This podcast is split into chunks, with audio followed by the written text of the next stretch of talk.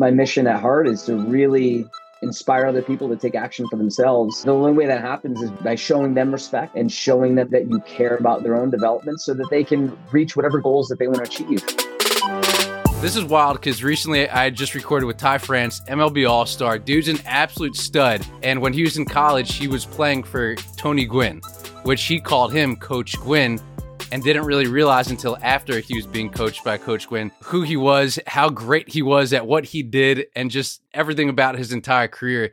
And I feel very similar about you, Coach B. Being at Quinnipiac and you're still there right now, calling you Coach B all this time. And then as I get older and as we all grow, continue to get better, just seeing you pop up left and right, it's like the way that Ty France felt about Coach Gwynn is how I feel about you, Coach B. You are just the man. I knew that you were the man, uh-huh. but you really are the man. So thanks for hopping on. Keep swinging, brother. That's amazing. Thanks for the intro and thanks for the warm welcome. Um, you know, it's it's been great to see your own career path from afar and you know getting to know you a little bit more and it's it's it's amazing what you're doing and i'm, I'm just happy to be here no likewise and i think anybody who listens to this entire podcast because keep swinging all about progression all about a mindset that we both share about just getting better they'll a lot of things that I've learned from you, whether it's something that you've told me directly or a book that you've told me to read, there's it just stems a lot from your mindset. And dude, you've just had such an impressive career. I guess for any new listener, how would you best describe yourself? Oh, that's a tough one. Um, I, so what I do on a day to day basis is is I am a strength conditioning coach, athletic performance coach, human performance coach. Um, but how I would best describe myself is is really uh, a lifelong learner who's passionate about trying to help other people become the best versions of themselves.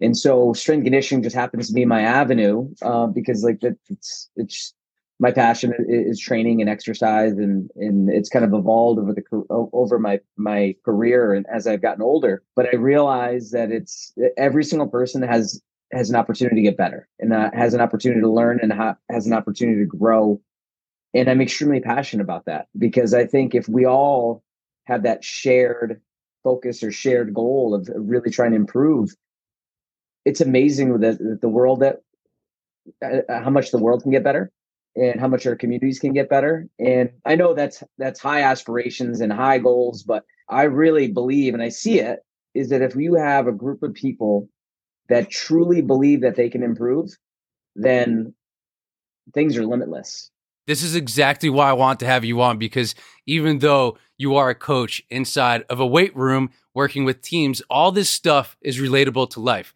not just athletics, which I'm going to read this off because I don't want to botch it because you said this so well and you, the, the way that you articulate it was so on point. But it's, it's, it's keep swinging, it's get better. But this is what I always try to do every single time I bring an athlete on or somebody like yourself, who I like to consider a game changer and a friend. But uh, your whole mission is you want people to think about what they do, why they do it, and how the info that is presented to them can be implemented to them and enhance what they do and how they can improve what they do. So that's exactly what this is. So whether it's an MLB All Star coming on to keep swinging, whether it's somebody like Coach B, Brijesh Patel coming here, it's it's how can you enhance what you're doing by the stories that are being shared here and and we're just lucky to have you right now just talking about this mindset because I guarantee you somebody who's listening to this, at least one person is going to come out of this better. Well, that's the thing is it's you know it's about trying to make an impact. It's about trying to have influence, and it's really trying to enlighten people that that they're they're in control of their own journeys. Like it's there's so many people I think that just kind of like float on autopilot, right? They just kind of go through their day to day and they just kind of go through the motions and and when you step back and you can start to ask a question of like, why am I doing this? Why am I thinking this? Why am I um, why am I feeling this way? And then getting them to realize that they're truly in control of how they feel and how they think. And when they can start to become and develop that awareness, right? I say that all the time. It's that self awareness and then you start to learn some self management skills, um, then you can really kind of navigate and direct how you feel, how you approach things, um, and stop acting like victims and start being in, in control of everything that is that you want. Like if you want to feel happy, like that's that's on you. Like you, you're choosing to feel a certain way, right? There's I say this all the time is that there's two certainties in life, right? You're, you're gonna we're all gonna die, and we all have to make choices. And so once you accept the fact that we're all going to die, like that should impact the choices that you decide to make because you all hear the story, right? Like where when people on their death, death their deathbed, they they start to have these they they let go of everything. You know what I mean? And they just start to experience life and they just start to um, enrich the the connections that they have with their family or other people because they don't want to have any regrets right? And so i think those are the types of things that really that really matters like the choices you decide to make on a day-to-day basis. And by no means uh, do i want anybody to think like i'm perfect. I am not perfect. Like I, I am making my my own mistakes and i'm learning constantly but i'm choosing to learn and i'm choosing to to look at things from multiple lenses and multiple vantage points so that i can number one uh you know try to make my improve my decision making skills but also try to deepen the connections that I have with those around me. And a big choice that you made for yourself, going back to when you were a kid, growing up, uh, your parents worked multiple jobs to support you. You were an only child, and something that happened to you was uh, you were doing football drills and you finished last in every single category. And at the time, you said that that you were not as in good a physical shape as you would have liked to been. But right there, you had a choice. You could either continue that path or change it and do something about it and you did something about it, and then you eventually got into this field, uh, your senior year of high school, which you're still into this day. But just that one choice back then has allowed you to gain all this experience and all this stuff that you said evolves over time. So you've just been kind of just like you said, by no means perfect, but just kind of like a fountain of knowledge um, that you've had. It's just been like such a wild ride. But yeah, the football drills and everything back then, like you knew that you wanted to step into this field ever since then. Well, it was it was more so like I was always over, overweight as a child, and, and it is because my parents worked. I was an only child. I wasn't able to play a lot of youth sports because financially we just couldn't afford it. Timing wise, my parents were always working, so I found myself sitting on the couch a lot, eating snacks and junk food, and and just watching TV. And you know, there was there was a time when a lot of my family would say, "Hey, you need to you need to lose weight. You need to do this. You need to exercise." And and you know, I kind of dismissed it and nothing ever clicked. I never had that spark until, and I always loved athletics and I love sports and I'd play recreational with friends and things like that. But it, it did, like, it clicked in high school when, you know, I made a choice. I'm like, I don't want to finish last anymore. Like, I don't want to be the kid that everybody kind of pities and claps for to like finish their run. Like, it didn't make me feel good. And it was, I made a choice. I'm like, you know what? Like, I want to play. Um, I want to improve my conditioning. I don't want to be last. And it was then that everything kind of just changed for me. And it was it was that spark. You know, like everybody has their spark or has their moment of clarity or has their their moment. And for me, like I, I know I'm not uh, I'm not normal. Like I was 14 years old when that happened. I was 14 years old and and everything kind of set my my my life on this path of of making myself better but then also realizing that we all have that power and we all have that that control within ourselves to go do whatever it is that we want to do. Yes, and right there. So it, it, we're talking about how you can make this choice and having the power to do whatever you want to do. Making a choice, yes or no, is the first thing. Taking that action is the second thing. So once you got to UConn, it was the second week that you were ever there that you decided to volunteer with the athletic department. So a lot of a lot of people, I mean, two weeks in, maybe even all freshman year, some people all four years, they're just going to college to party. But you hopped on campus and you took action right away. You didn't have to. And one of the first teams that you worked with, what it's not like it was the UConn basketball team, all uh, shiny uh, new car, whatever, some that everybody wants. It was it was I believe it was the track and field team. Uh, correct me if I'm wrong, but like, dude, th- that's the second thing you choose and then you take action. Yeah, it was. Um, it all kind of started like I, when I was in high school, like looking at potential careers and things that I want to study, and I made the decision. Like, you know what? Like, I love athletics. I love exercise. I like nutrition. I like training. I knew I wasn't going to be a Division One athlete, and so I kind of made the choice. Let me help other people try to reach their own dreams and reach their goals, their athletic goals. And so I realized when I found out that strength conditioning was a career, this was like 1997 or 1998. Like I I made the choice. I'm like, you know what? Like, I want to be a strength conditioning coach. And I remember telling my parents, and they, the first question that they asked me, they're like, they're like, can you support a family doing that? You know, and, and it was almost like, you know what? I'm going to figure it out. I'm going to make it work. Like, I'm going to get it done. Like, don't you worry and almost like to prove them wrong you know what i mean because there's not a lot of people within indian culture that turn out to go into sports number one and become a coach so i wanted to be not like I, I had the goal of being a trailblazer or, or like setting setting the setting the standard for what's what's possible i just it, it was my passion and what i wanted to do and when i got to school I, uh, you know, I saw a flyer up in the gym. It's, you know, it was with Andrea Hudy, and she's now back at UConn. She took some, uh, she worked at Kansas, and so was at Texas. But anyway, um, you know, she was doing like a in service for any students about like some some exercises. And so I remember I went to it and I asked her. I said, "Hey, I want to do what you do. What do I need to do?" And and she told me she's like, "Hey, you got to just go down the varsity weight room." And she told me where it was and meet with Coach Martin. And I remember you know, I, I took those steps and I had that meeting and I was intimidated. And uh, and he's, you know, he asked me a bunch of questions and I said, all right, he said, he's like, all right, we'll be in touch. And I remember getting a phone call, right? This is when there was no cell phones. My, my dorm room, my dorm room phone call uh, rang and it was from Sean Windle. He was a graduate assistant at that time. He's now with the Indiana Pacers.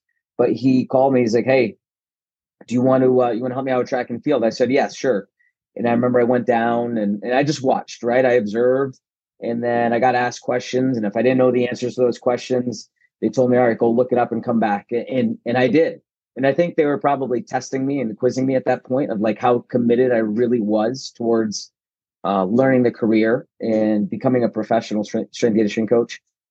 And I, and I didn't stop, and I just kept coming back, and I kept coming back. And I remember I bought books from the library, and and you know I just kind of immersed myself into learning the internet was just kind of like really getting going at that time. So I remember going to the to the computer labs and looking things up on on Microsoft Explorer. That was a browser that we had at that time, and just like looking stuff up.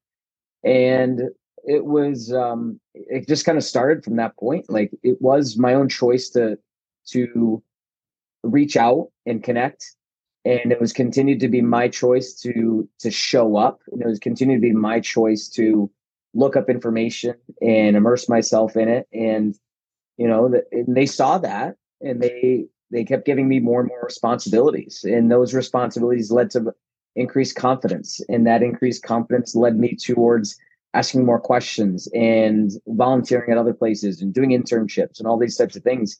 And you know it kind of took over my life. And again like i'm going to say again i'm not normal. Like it's it was uh it was decisions and actions and i realized you know what? Like uh i my i'm going to let my social life suffer just a little bit or take a seat take a step back because i needed the the varsity athletes to to respect me and i couldn't and i knew that if i was going out to bars and and partying it up like and they saw me in the weight room that they might not listen to me as effectively so I made sure, like, you know what, like it was a Friday, Saturday night, whatever it was, like I I would just chill. I'd read, I'd, you know, keep keep a low profile. I would, you know, kind of stay in my room and do my own thing. And because I lived on floors like with football players and I'd have to coach them up in the weight room. I saw these kids in the cafeteria. I saw them everywhere. I saw them everywhere on campus. And um, you know, all those things I think earned me a lot of credibility and earned me respect.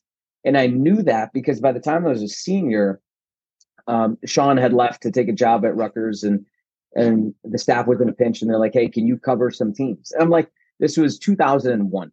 Like this never happens in this day and age." Like I was certified, I was a certified strength and conditioning specialist, but they they asked me, they're like, "Hey, can you cover baseball and track and field until we hire full time?" I'm like, "Hell yeah!" I'm like, I'll, "I'll do that in a heartbeat." So I was the strength conditioning coach for UConn baseball and I was a student. Like I was a senior. Like I had class with a lot of these kids. And I could be in class with them. But then when it was time to train, like they were completely locked in and and they respected what I had to say and what I did for them. And um, it's because I showed value in them and I, and I cared. I truly cared about their own development. And that's always, you know, my mission at heart is to really inspire other people to take action for themselves and the only way that happens is by by showing them respect and showing them that you that you care about their own development so that they can reach whatever goals that they want to achieve and um it was it was it was really cool like if i can take a step back and look at those moments when you know, I have kids in class and at the same time, and and then I could be hard on them, like in a training session, and they would actually listen to me. Like it was, it was really cool, and it just kind of built my my confidence within my coaching ability, and and um, and it just it was a springboard to everything else that's that's going to happen to me. But I have a lot, I owe a lot to the staff when I was at the University of Connecticut. Um, they are legends in them, their own selves. Like I, I look back at it and I said, like I was there during a golden age. Like uh, the head strength conditioning coach at that time, Coach Martin, was a, was a legend. Rest in peace. He's no longer alive, but he was a legend in in the strength conditioning industry. Andrea Hudy is one of the most recognized uh, basketball strength conditioning coaches, and she works with UConn women's basketball now. But she had some stints at Kansas, won multiple national championships. Um, Tina Murray, who's now with the the university, the sorry, the Pittsburgh Penguins, but she's been at Louisville, the Sacramento Kings, uh, just just a very respected strength conditioning coach in her own right. Uh, Sean Windle is with the Indiana Pacers, the longest tenured NBA strength coach out there.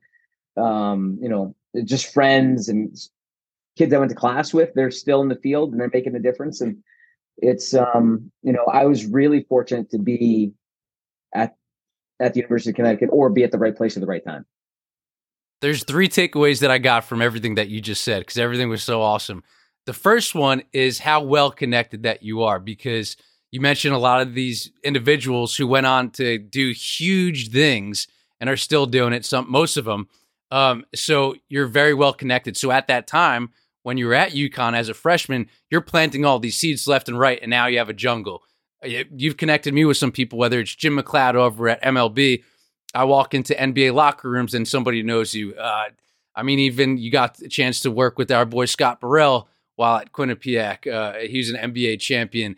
And then I walk into MLB clubhouses and you know Matt Blake, you know Eric Cressey, both guys you work with the New York Yankees. Everybody loves Eric Cressey and Eric's the man. And then when you think about, well, you talk to Eric and then he speaks so highly of you and what he learned from you, you're doing for them what uh, the UConn legends who you just said did for you. So it's cool how you've been passing along. The second thing is you talk about having confidence, right? And the clarity that you had. So I heard Jon Gordon, who's one of the best authors in the self betterment uh, field, and you actually put me onto him with uh, reading The Carpenter back. It must have been like 10 years ago or something. But something that he said recently was clarity equals confidence equals courage. So you get clarity, then that adds to your confidence, and then you have the courage to do all these different things. The third one I got, which was you talked about how you'd be in the cafeteria and you'd see some of the players who you'd be training, or you'd uh, be at home on a Friday and Saturday night, uh, not going out, because if you saw these people, you want to earn the respect and the credibility. Something that you live by is you got to live what you teach or you got to live what you what you say and what you do.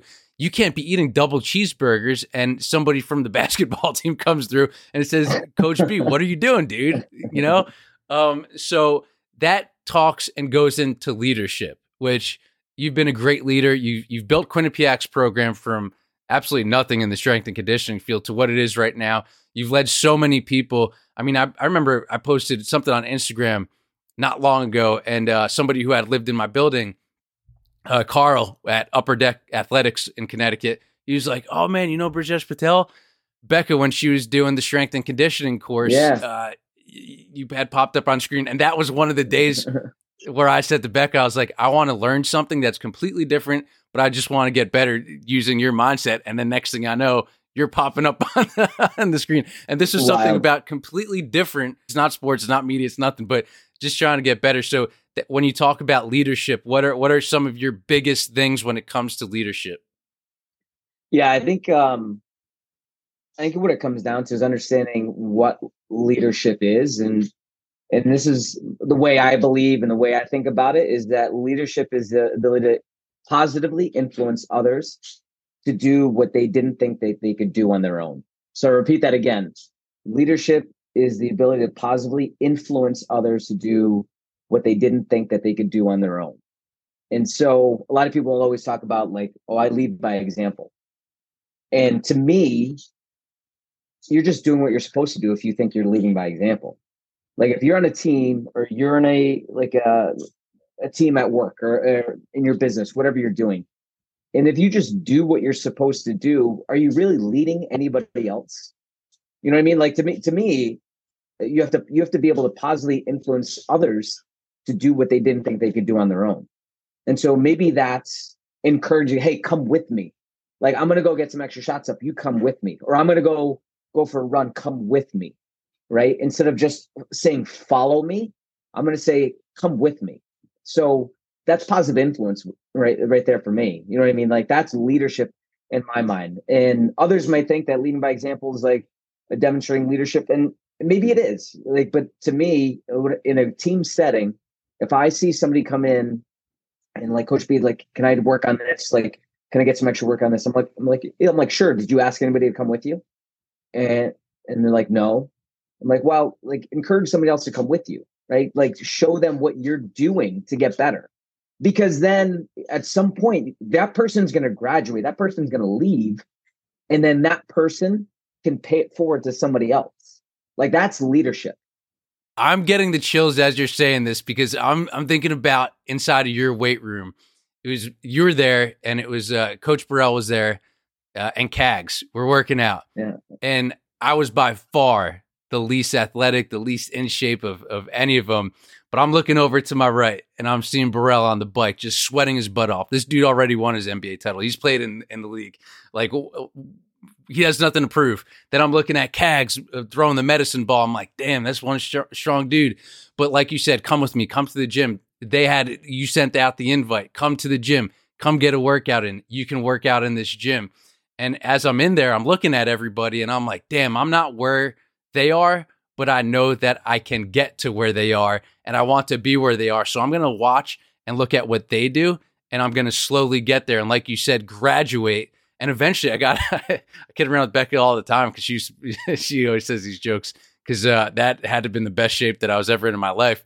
But that was something that I learned inside of your gym was that come with me, that graduate, that, that just continue to, to progress, even though you i mean everybody starts at zero but uh yeah so that that that role of leadership like you said uh, with the come with me thing is uh, is so true and i got to experience that firsthand.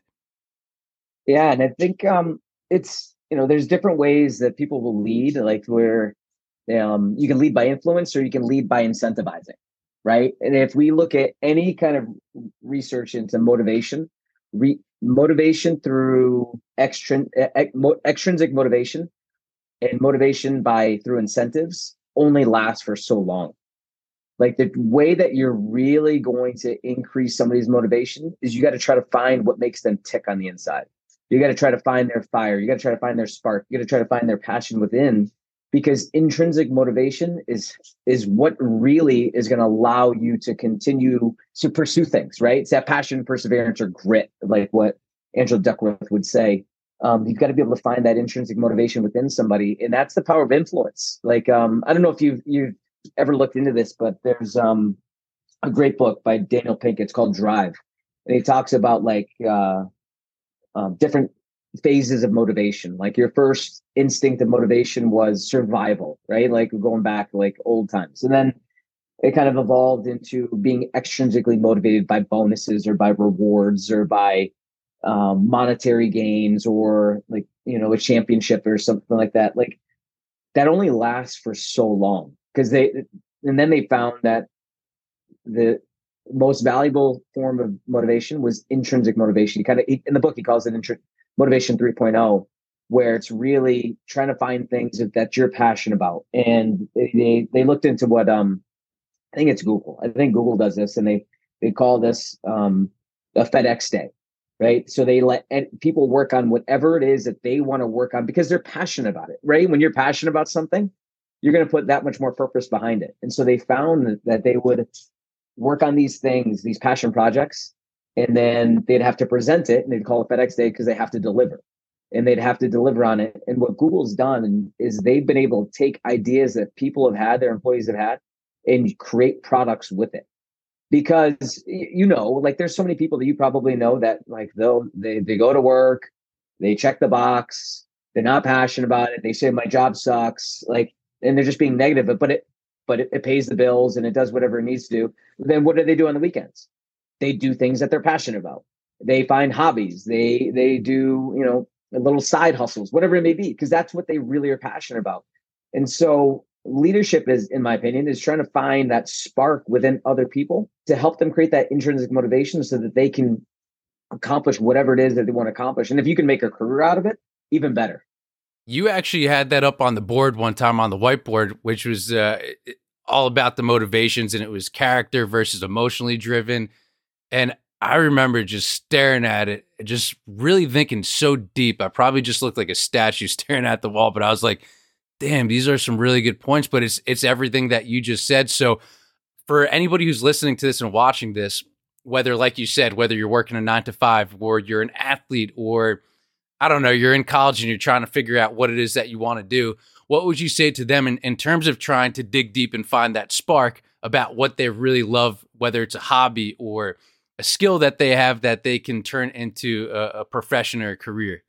I think a lot of it comes down to the ability to look inward, right? And and how you identify yourself. And I think the the best example I can probably give give somebody is that a lot of people at the beginning of the new year, like they set they set goals for themselves. They say, "Oh, I'm going to work out every day. I need to get in shape." And what I would say is, if you're looking to get shape or you're trying to create health for your life, it's not something that you do; it's something that you are right? And so being able to identify yourself as like somebody who values health.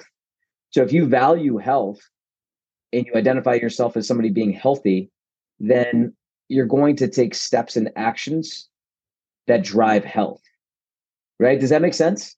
Big time. Yeah so so i think a lot of people think about things that they do instead of realizing that it's not what you do it's about who you are and what you value and that only comes down to really identifying yourself but it also it take it comes back to having a self-awareness to understand what it is that you value what it is that you want to become what it is that's that you're truly passionate about. And that's hard for a lot of people to do right? Like the ability to reflect take a step back absorb modify and apply like the what you gain from reflection is really difficult. And sometimes you need coaching, sometimes you need mentoring, sometimes you need people around you to help you gain different perspectives, right? And so like it's like the toolbox analogy that I think everybody uses, right? If you if you only have a hammer in your toolbox, you're going to view everything as a nail.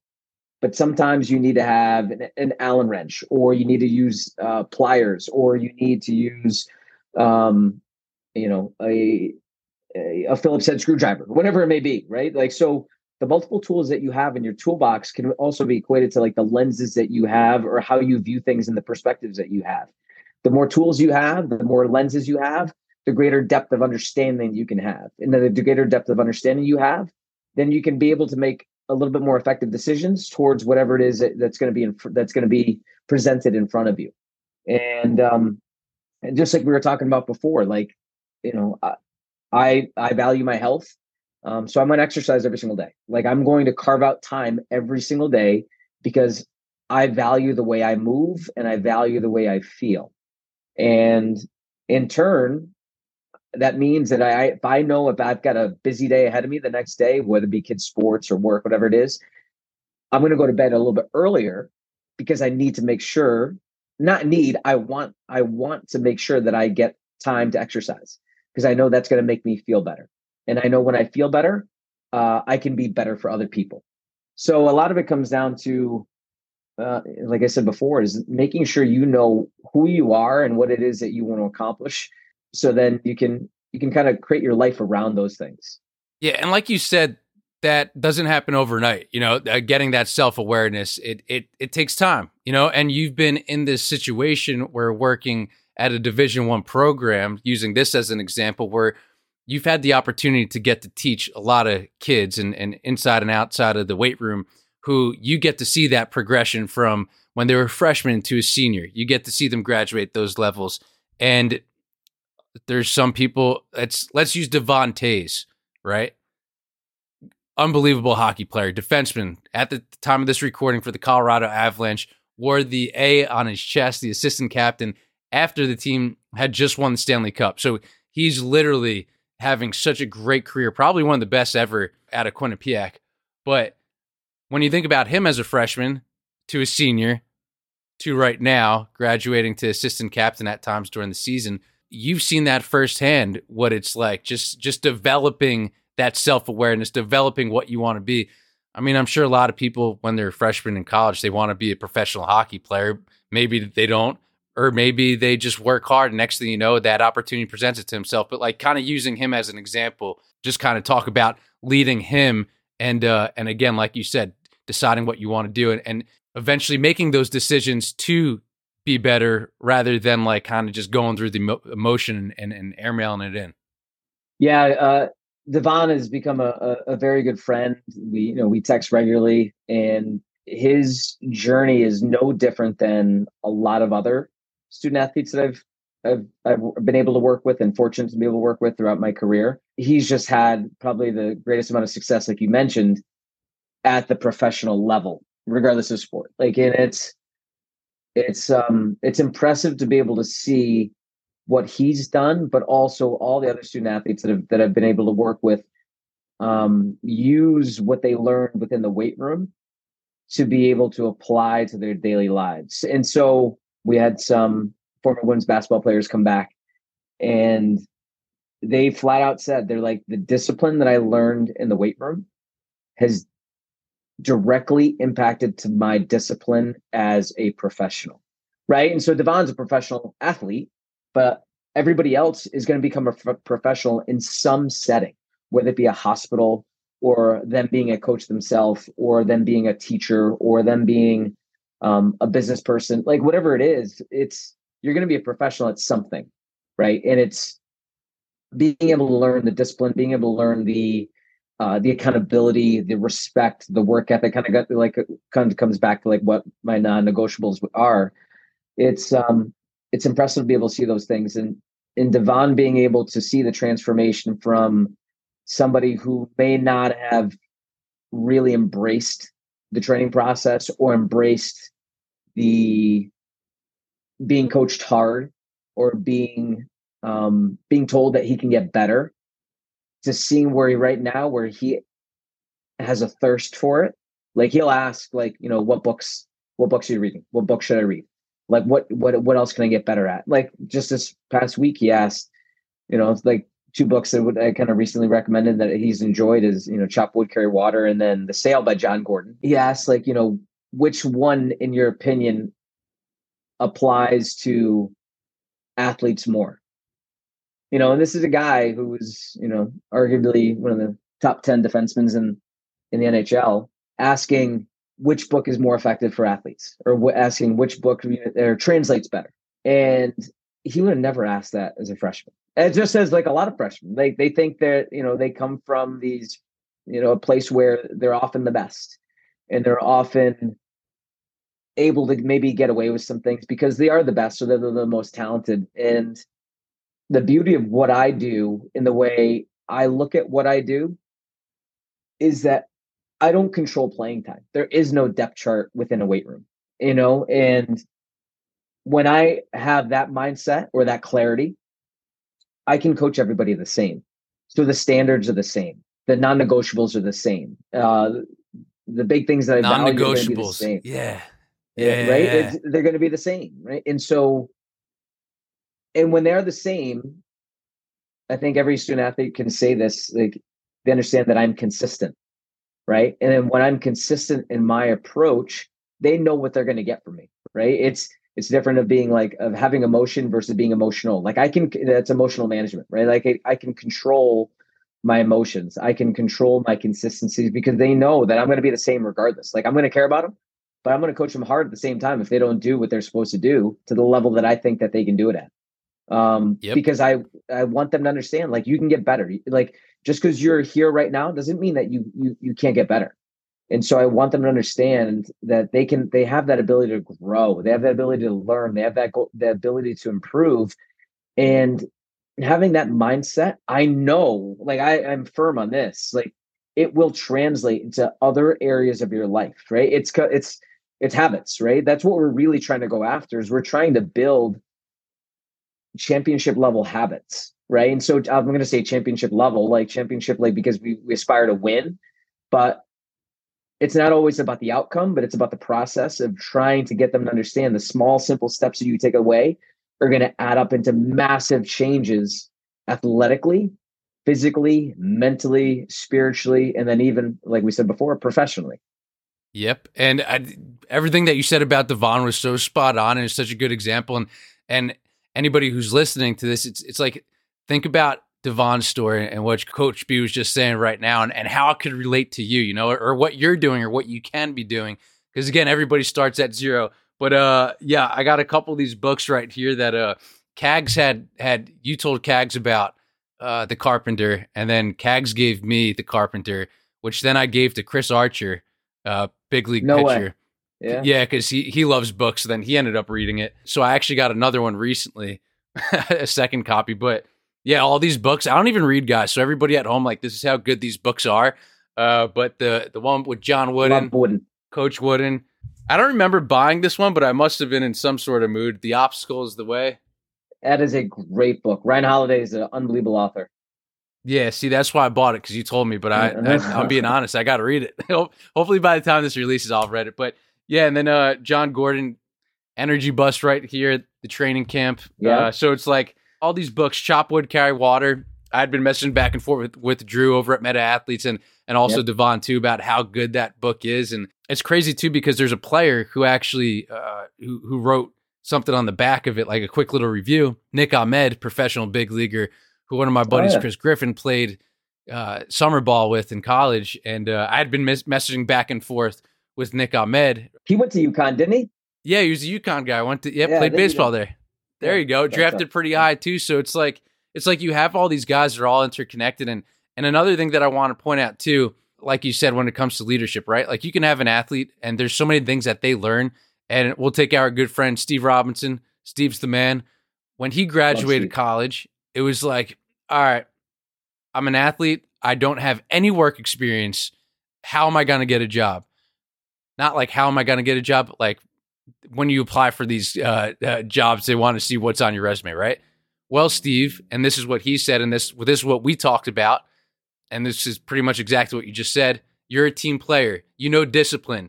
You know how to work hard. You know that if there's something in front of you, you are going to tackle it because that's what you've done during your four years at college. So, for anybody listening to this also who may be an athlete uh, and thinks that they're just kind of one dimensional, what would you kind of say to them in that leadership role? Because there's probably going to be a lot of people who you speak to moving forward who are sitting there who's maybe they're just a salesperson or maybe they're just a doctor and they think that that's the lane that they have to stay in. But like, what would you say to them on that kind of leadership uh, stance? Yeah, that's a great question. And, and like I know I said before, a lot of it comes down to how how you identify yourself. And there are a lot of people that identify themselves simply as I'm a basketball player, I'm a baseball player, I'm a I'm a hockey player. I uh, this is me. And when you think when you can take a step back from identifying yourself as that and you can start to look back at the things that the sports have allowed you to learn then you're going to start to realize like i'm a leader or i'm a i'm a worker or i'm a uh, i'm a great teammate. Like and you can start to look back and really anchor yourself on the things that that you're really good at instead of just understanding the things that you may define yourself as as an athlete because that's like uh, you're one dimensional right like you never want to think of yourself as one dimensional like it's almost like uh you kind of want to be a generalist in a, in a in a way, like where you we can understand and identify yourself that that you're good at like all these things. You may not be an expert at it, but like you've taken all these small steps that you've invested in over the time of your your athletic career, and you've gotten better at these general qualities that really will translate to anything that you want to do. So if you're a basketball player and then you eventually want to become a teacher, you're going to understand like, hey, I was I was good at time management. I was good at um, uh, of being a team player. I was good at you know doing you know showing up on time. I was good at showing respect. I was good at making sure that I could um, you know be respectful to everybody those those around me because I because I did something that was bigger than myself. And it comes down to just identifying yourself as is realizing that you're not one dimensional. And if you put yourself in a box, you're always going to stay in that box. But try to look back and take a step back. Like, what are the things that you've learned? What are the things that you've gained through these experiences that the the athletics and sports has has given you? And if you can understand like the things that you've yet you've done and that things that you're actually really talented at, you're good at, then you can apply that to anything. And it's it's it's almost like the it's the mindset, right? So having that mindset of of are you like a fixed mindset versus a growth mindset? Like this is by Carol Dweck, but um, if you view yourself as having a fixed mindset, that means you, you're limited, right? That you're limiting your potential. This is uh, some examples are like, uh, this is as smart as I'm going to be. I'm never going to learn that. I'm never going to get better. I'm not going to improve my shooting percentage. I'm not going to, I'm not going to get that job because you're fixed. You have a fixed mindset and you think that your potential is, is limited. Whereas if you have a growth mindset, you believe that your potential is limitless because you can grow, you can learn, you can expand, you can improve. And when you have that attitude and mindset that you can continuously improve, you're going to look back at your past experiences and recognize areas that you can improve, recognize things that you did really well, and apply that to whatever task that it is you're going to be moving forward. So a lot of it comes down to, uh, you know, like how you identify yourself, and really being able to understand that that your limit, that your potential is really limitless. So like you're, you're only limiting yourself. I was just talking to Andrew McCutchen about this the other day. The dude's ten years in the big leagues plus, won an MVP, Gold Glove, All Star a bunch of times and that's exactly what he said. He's just always had this growth mindset, and that's what's been able to keep him going over those 10 years. So even though kind of like what you're saying about Devon, that you're in the the highest league of whatever you're in, or you're in the highest job position, whatever you're in, just having that growth mindset rather than that fixed mindset allows you to continue to grow and continue to have that consistency in doing whatever it is that you're doing. So I couldn't agree with you more on that front.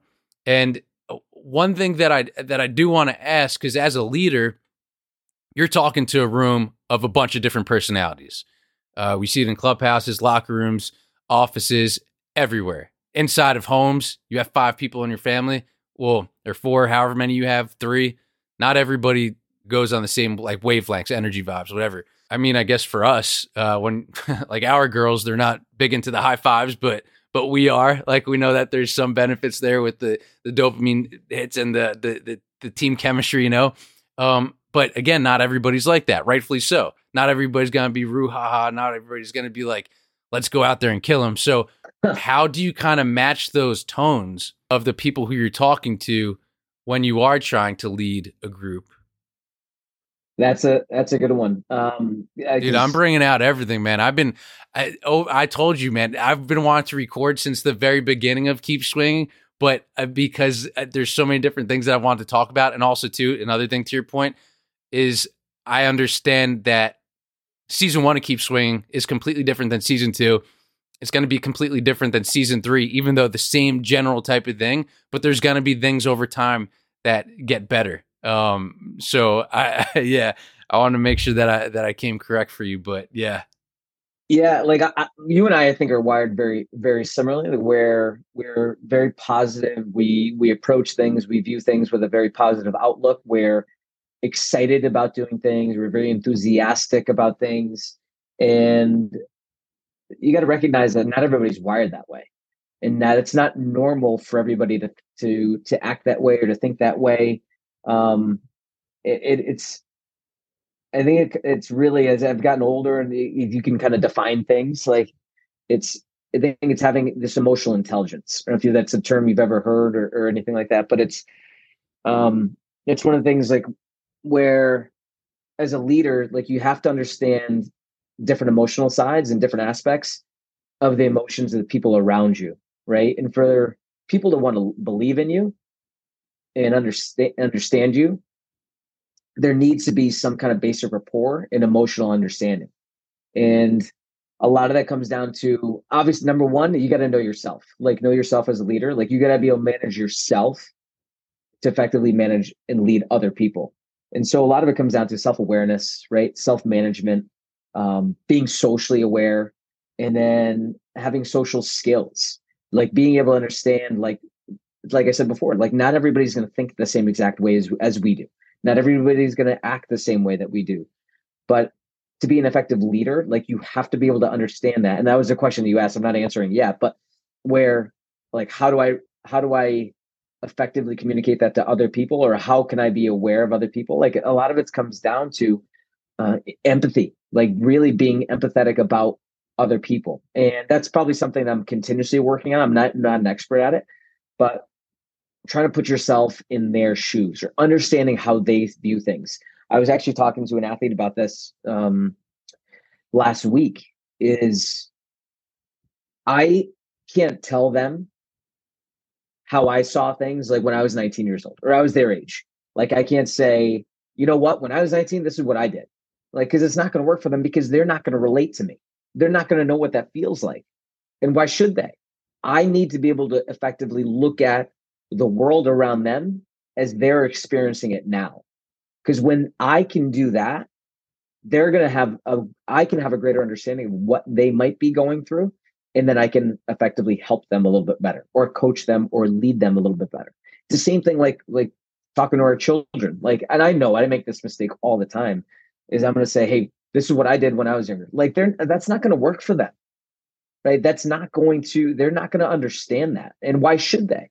Right? It's, they don't have the mental capacity to understand that. They don't have the perspectives to be able to understand that. So, how can I become a better parent? And again, I'm working on this. I need to be able to see things how they're going through things. I need to be able to look at the world and the environment how they're looking at things. And that's part of being right emotionally aware of myself, but then also having the social awareness to understand like what it is that they're going through. Like I didn't grow up uh, around social media, but the athletes I work with and the kids that I'm raising are. So how can I better understand all of the things around them, the stressors that are being placed around them to best help them and best lead them? Does that kind of make sense? For sure. And this actually kind of leads me into my next question or the thing that I want to talk about, which was and I'm going to use this specific example because I know a lot of baseball players listen to this, but this goes for any injury that somebody has, or I don't know if if if you let get let go from a job, or if you, it could be anything, right? But using in sports injuries as a specific example, uh, because like you said, not everybody shares the same mindset. Uh, if if if a player gets if a pitcher gets Tommy John surgery, the way that we think about it is this gives you an opportunity to work on something that could not have been worked on before. And you see a lot of players come back stronger, better, mm-hmm. faster, mm-hmm. all this stuff for the most part. And we've had players on this show who have gotten Tommy John, like Tyler Glasnow, and they kind of understand. And that's how I like to think about it too. But then you have other people, and I won't name names, but they've gotten injured and I I had asked this one question about like when when you see your All Star jersey on the wall, it should again thinking how we think, it should serve as a good reminder that that is potentially attainable and can happen again. But if you're down in the dumps, because everybody goes through the ups and the downs, mm. you could look at that same jersey and be like, man, I'm never going to get there again. Mm-hmm. Like, I, w- I was once there I got a long road back. I don't know if I could do this. You know, so um, just kind of going to that because uh, then people have those backgrounds in the history of well, it's not as easy as you think. But but again, using kind of that Tommy John example. Yeah, it's it's setbacks. Like the way like you, described an injury, like a Tommy John, like it's a setback. And the way I would look at it is setbacks are temporary right? Or, or the things that I'll often say to athletes is like, hey, you might have had a bad moment right now, but that doesn't define your day, right? The bad moment does not define your day. And a bad day doesn't define your week. And a bad week doesn't define your month, right? Like, so it's that simple shift in perspective that hopefully I, you can share and that I can share with others to get them to realize like, hey, like, like this stinks right now and you know this hurts right now like you're not able to be with your team or you're not able to perform you're not to be able to do this but there's something else that you can do right there's always something you can do right? And so we want to make sure we can try to create that shift in their own mindset of getting them to understand, hey, let's not get caught up in the things that we can't do. Let's think about the things that we can do. And when you start to develop, you know, you start to uh, shift your perspective and things that you can do, let's start to recognize those wins. Let's start to recognize those efforts. Let's start to stack them on top of each other. Let's try to create a little bit of momentum. And then let's try to create let that momentum carry into your rehab or carry into the training that you can do or carry into like, like let's maybe use this opportunity to learn a new skill maybe you're not a good cook let's let's let's try to way develop ways that we can try to cook let's or maybe journaling isn't your thing. Maybe we can try to apply that to journaling or reading whatever it may be. Let's see if we can use your energy because you can't play with your team or you can't perform the way you want to. You still have energy. Let's make sure we can try to shift that energy into something productive. And the only way that's going to happen is if you can be present focused right? Like so those are like time periods, right? If you look up at the jersey on the wall and you say, "Oh, man, I don't know if I can get back to that," well, you're never going to get back to that because that happened in the past, right? that, that was that was in the past, so you're never going to get back to that. It's like the thing, like, oh, the defending champs. Like, what, what does that mean? You were a champion last year. Every every year, a team is different. It's constructed differently. There's uh, even if you have the same players, like their mileage on their bodies is a little bit different. Maybe you brought in a new player, a new recruit, whatever Maybe. Like it's a different team every year. It's different and every day is different and so you can try to create enlighten that athlete or enlighten that individual to get them to understand hey you may not be able to do that because it's done in the past but you never know if you can do it again. And if you want to do it again you got to focus on right now because the only time the only moment in time that you can ever control is the present.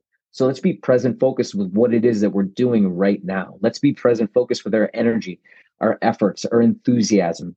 Um, if you're with other people can you encourage them? Like being engaged like all those those are all letter e words but they're important parts of understanding like our our spirit right? And so that's our that's our spirit that we can really be in control of. And when people can start to become or individuals can be start to become a little bit more aware of their spirit and the things that they can do it can directly impact the efforts that they do physically and mentally right? So it's it's it's really it's just kind of sharing that perspective. Yeah, yeah, no, and and the fact that you just shared it uh, with all of us right now is huge because I wish that's something that I knew at the time of that discussion because I think it would have shifted my perspective on on that. And uh, I'm learning right now. I'm, I'm getting better right now, and there's one word that stuck out to me as you're speaking, which was can versus can't. Right. So it's it's mm-hmm. uh you're you're you're your dialogue, right? You can't you can't do this. You can do this, however. Uh, I'm huge on I get to do this rather than have to do this, you know? Yep. Just little, little tiny things that take zero effort, but that change of dialogue, boom, next thing you know, all right, you got that optimistic mindset.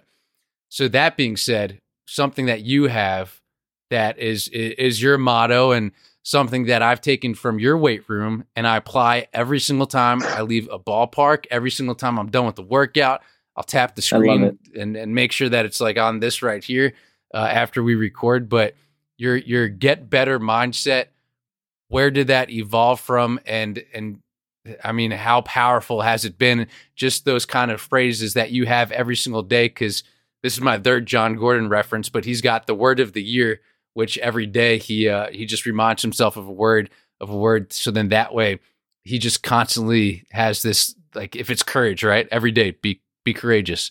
Um, and I kind of like to think too, wow, we really do have a lot of similarities because I'm thinking that like keep swinging so many times I say it, maybe a hundred times in my head a day, and it reminds me of the consistency. But for you, using get better, talk about the beginnings for that and uh, and and how powerful it's proven to be for you in the consistency type of realm.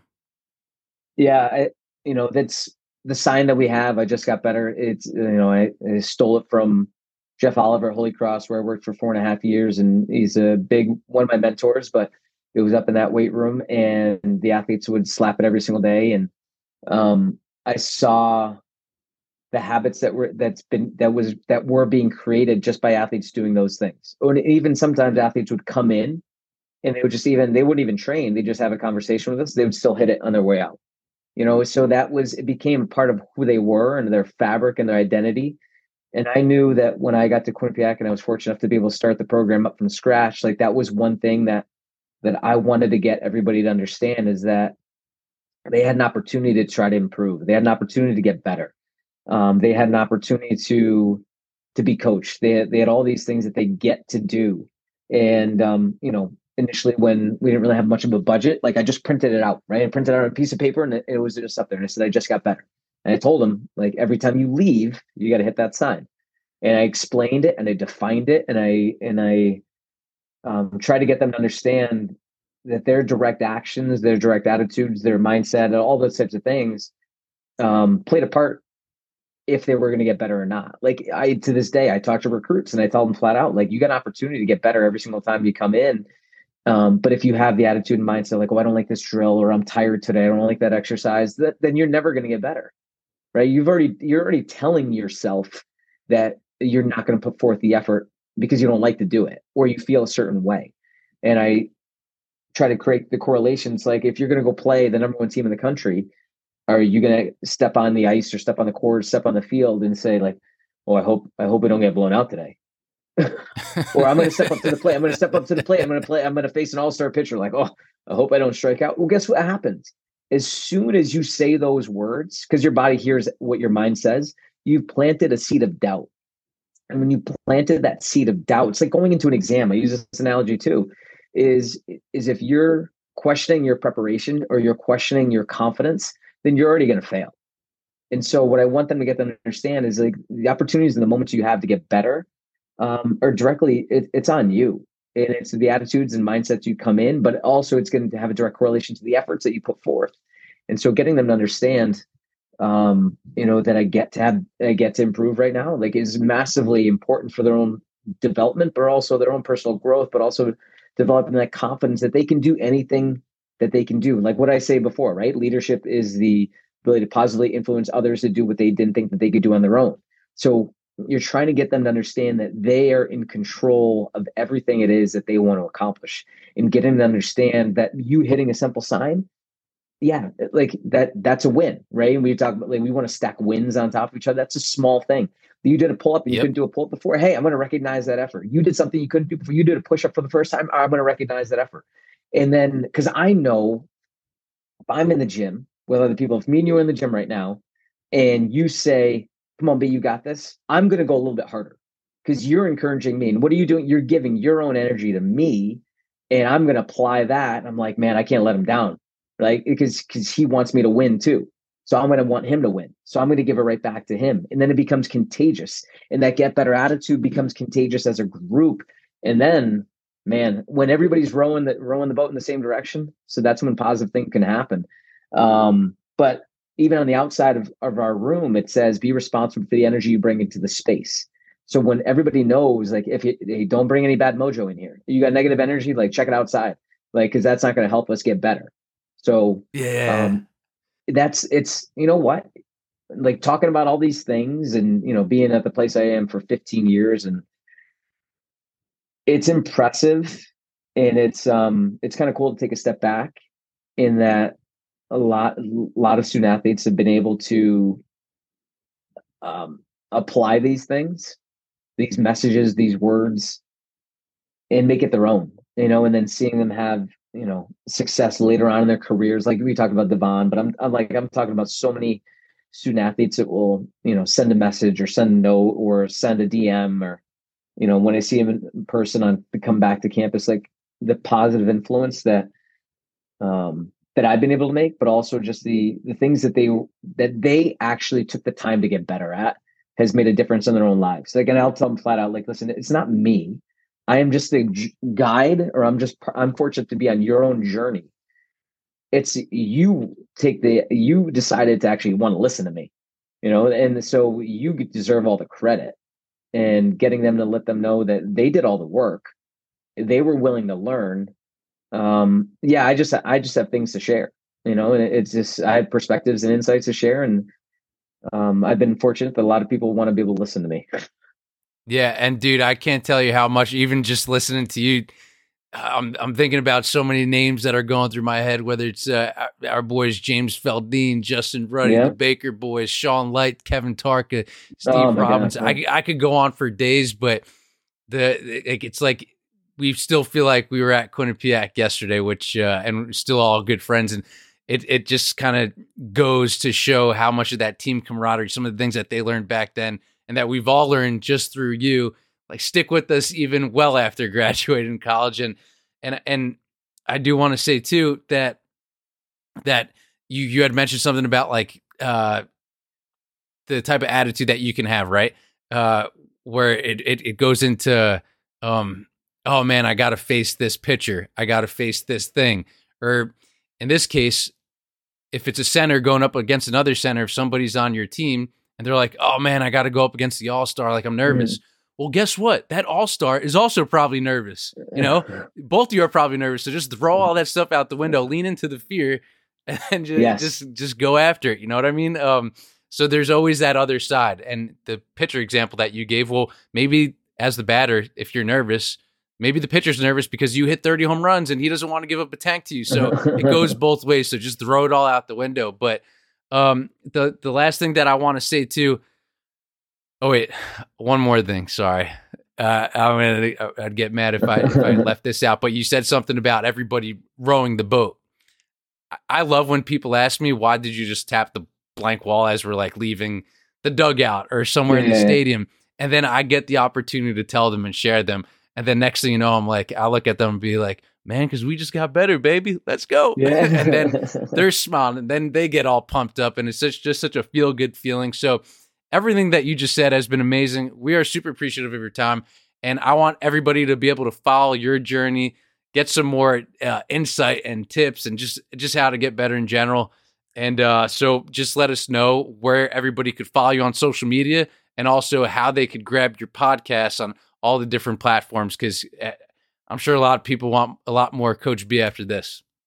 Well, yeah, it's. I think we had a great conversation today, and if anybody does want to learn more about me, follow me, they just you can go to my website coachbpatel.com. Um, there, there's it's almost like a massive brain dump I had during COVID. It's try to essentially put everything every article, every podcast that I had done all into one place, um, put out information about like what my philosophy is, the things I've done, articles I've written all in one area. Uh, all my links to socials are there, Instagram, Twitter. Um, you know, I do a weekly podcast with the Meta Athletes, um, you know, NFT project, but really it's, it's basically, it's, it's a business, right? And it's, I'm fortunate to be a part of that team and trying to help and influence other people positively to try to impact them, their own lives in, in the best way that they can and try to help them win in life. And so that's a weekly podcast that we'll do. Um, and then, yeah, just uh, everything on socials can be found there. So coachbpatel.com is probably the one-stop shop. And then um, if you're ever interested or anybody wants consults and things, uh, just direct message from there, send an email and, and we'll try to help as best as I can. My man, Coach B. Brijesh Patel, thank you so much for hopping on Keep Swinging, man. I'm, I'm pumped. I've been smiling this entire time. This is awesome. I appreciate it. Awesome. This was awesome. This was a lot of fun. Um, great insights, and I'm you are somebody that I admire from afar. Like just seeing your your path and your career, like you're actually killing it, and um, just know that you are a positive influence on everybody that you're able to impact as well too. So keep swinging, my man.